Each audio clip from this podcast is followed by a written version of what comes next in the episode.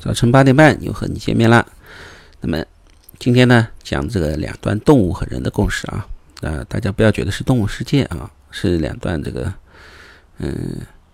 大家把它当神话去理解啊。它也代表着呃某一部分的呃古代的真实的一些情况啊。首先先讲一个产女啊。那么在很古代的时候呢，呃，有一家人呢啊，只有父亲和女儿相依为命啊，家里面呢只养了一头。呃，公马啊，那么有一次呢，父亲呢有事呢远行啊，很久时间没有回来，那么女儿呢思念父亲啊，心里忧虑，于是呢就对这个马开玩笑说：“你若能把我的父亲接回来，我就嫁给你啊。”这个女儿呢本来就是一句戏言嘛，结果这个马呢当真啊，他听懂了，他呢就啊用尽全身的力气啊。挣脱了缰绳，就跑到了屋外，去找他的父亲那个方向就跑过去了。那么父亲在远方呢，看到自家的马跑过来了啊，惊喜万分，于是呢就那个呃就骑了上去。这个马呢，因为有心事在身啊，他呢呃不按照这个主人走的方向，而往这个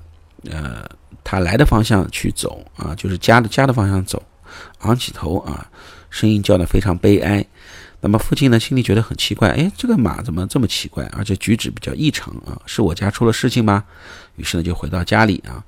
回家一看啊，这个原来还没事，但是呢，是女儿非常想念爸爸啊。那么，呃，爸爸呢也就安慰她啊，自然是非常高兴的啊。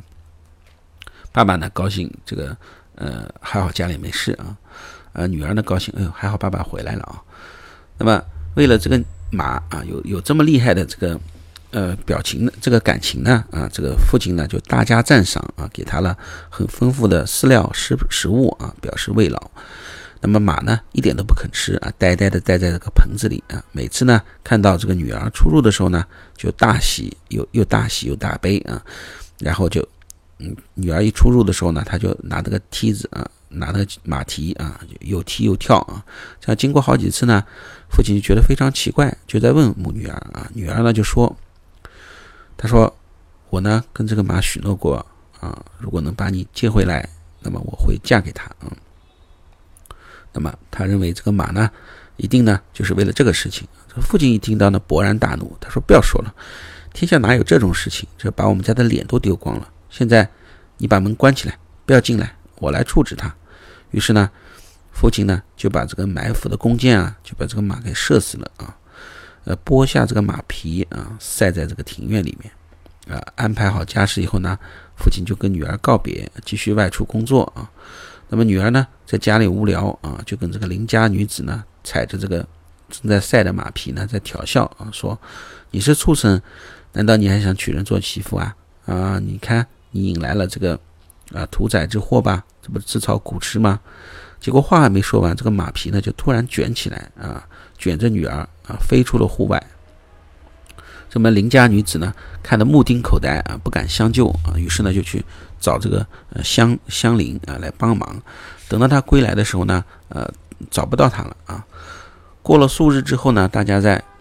附近的一个大树间呢发现了女儿和这个马匹的残疾啊，那个女儿呢已经化为残了啊，吐丝作茧在地上啊。这个产产产茧呢又厚又大，和平时的产茧呢大不一样。那么，呃，这个邻家妇女呢，从这个呃树上面取下来的茧啊，然后摘采这个树的叶子去喂养这个蚕，收成呢比过去呢竟然高了数倍。天下的百姓呢知道这个事情呢，大家就相继呢来种这个树啊，摘采其叶子来养蚕啊，蚕茧呢。啊，收成呢越来越好，然后用它的丝呢织成的衣服呢又漂亮又耐穿，给人民的百姓带来了巨大的福利。那么为了纪念这个变成啊桑变成蚕死去的女儿，那么大家呢就称这个这个树呢，这个可以为啊蚕的这个树呢就叫做桑，桑呢就是跟这个桑啊，现在的这个桑树的桑呢是啊三个又啊这样子。品质结构的三个右下面一个木啊，这个丧呢跟这个丧啊丧家的丧就死人的这个丧啊是谐音，那么女儿呢丧失了生命啊，让这个百姓呢懂得了商业可以养蚕的道理啊，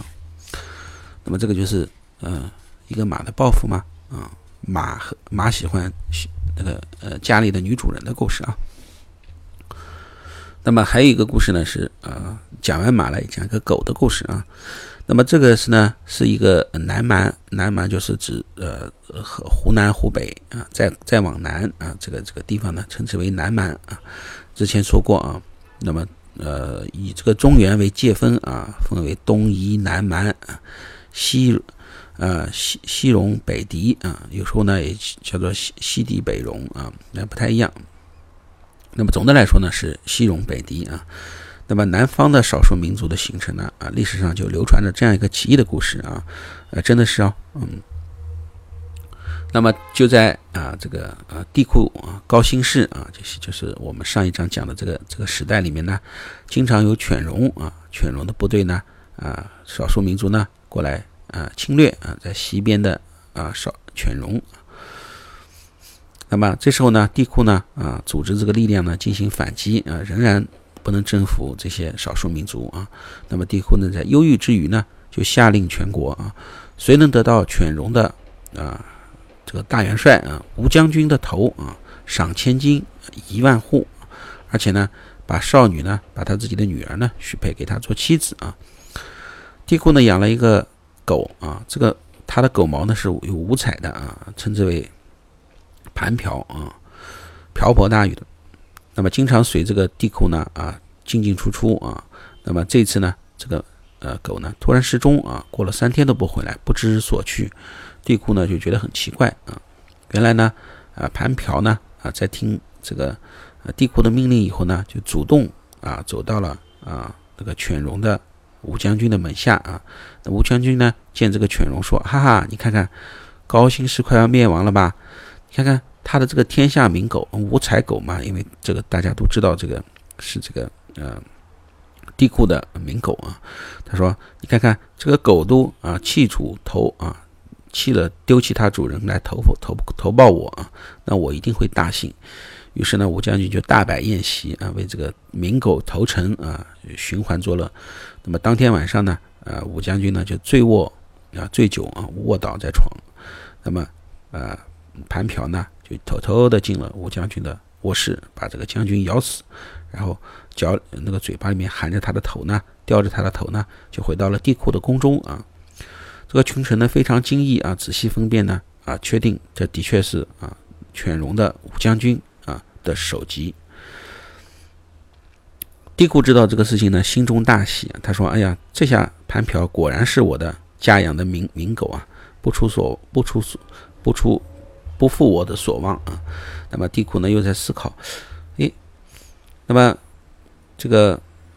嗯，怎么样子？嗯，但是狗呢，你又不能把真正的把女儿去嫁给这个盘瓢啊，你又你又不能给这个狗去封官进爵，那怎么去奖赏他呢？啊，他就向这个群臣去询问啊，群臣都说这是畜生啊，没有什么功啊，你就给他多点吃的吧。那么这个事情被这个地库的女儿知道了啊，地库的女儿呢深明大义，她就对父王说：“你既已许诺了天下啊，你就不不该违信啊。”那盘瓢呢已经做到了，狗的智商哪能做到这点啊？所以王者重信，霸者重呃，王者重言，霸者重信啊，不不可以因为小女子一人而负而负天下之约啊，否则国家将有大祸临头。于是呢，他就愿意啊去嫁给这个狗啊。那么盘瓢呢，得到这个公主之后呢，他就带着她啊走入了南山啊。那么那里呢，就啊草茂草木茂盛啊，没有行人，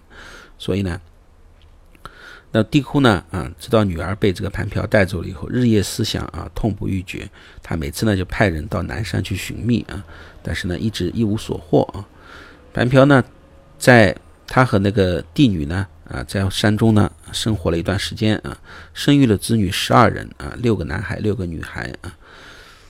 那么，呃，谭瓢死后呢，这些子女呢又互相结为夫妻啊。他们呢，呃，非常喜欢彩色的衣服啊，因为他父亲什么都是那个呃五彩五彩犬嘛，所以呢，而且还在美美丽的衣服的那个后面呢啊，都画一个漂亮的尾巴啊。那么之后啊，他们的地库之女呢？又回到宫中啊，就把事情呢告诉了地库，地库呢就喜出望外啊，就到山中迎接了这些，呃，他的孙子辈。那么这些呃男女呢，啊衣服斑斓啊，言语乖张啊，饮食呢非常粗鲁啊，喜欢蹲在地上，好入山谷啊，不喜欢平旷的地方。那么地库呢就顺从他们的意思，把一一大片的那个名山啊分给了他。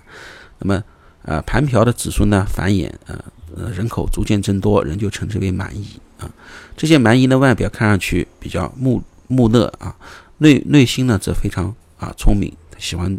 五颜六色的衣服啊。那么到了汉朝的时候呢，南蛮的呢都有军长啊，他们还喜欢水獭做的皮做的帽子啊，因为可以自由的啊呃游在这个水中间啊。南蛮呢认为呃这个盘瓢呢是他们的祖先啊，每到节日的时候呢，他们呢就会把这个米饭啊碎粒包着鱼肉啊。做公务，而且打击一种乐器呢，来纪念盘瓢啊。好了，这就今天讲的故事，明天再见。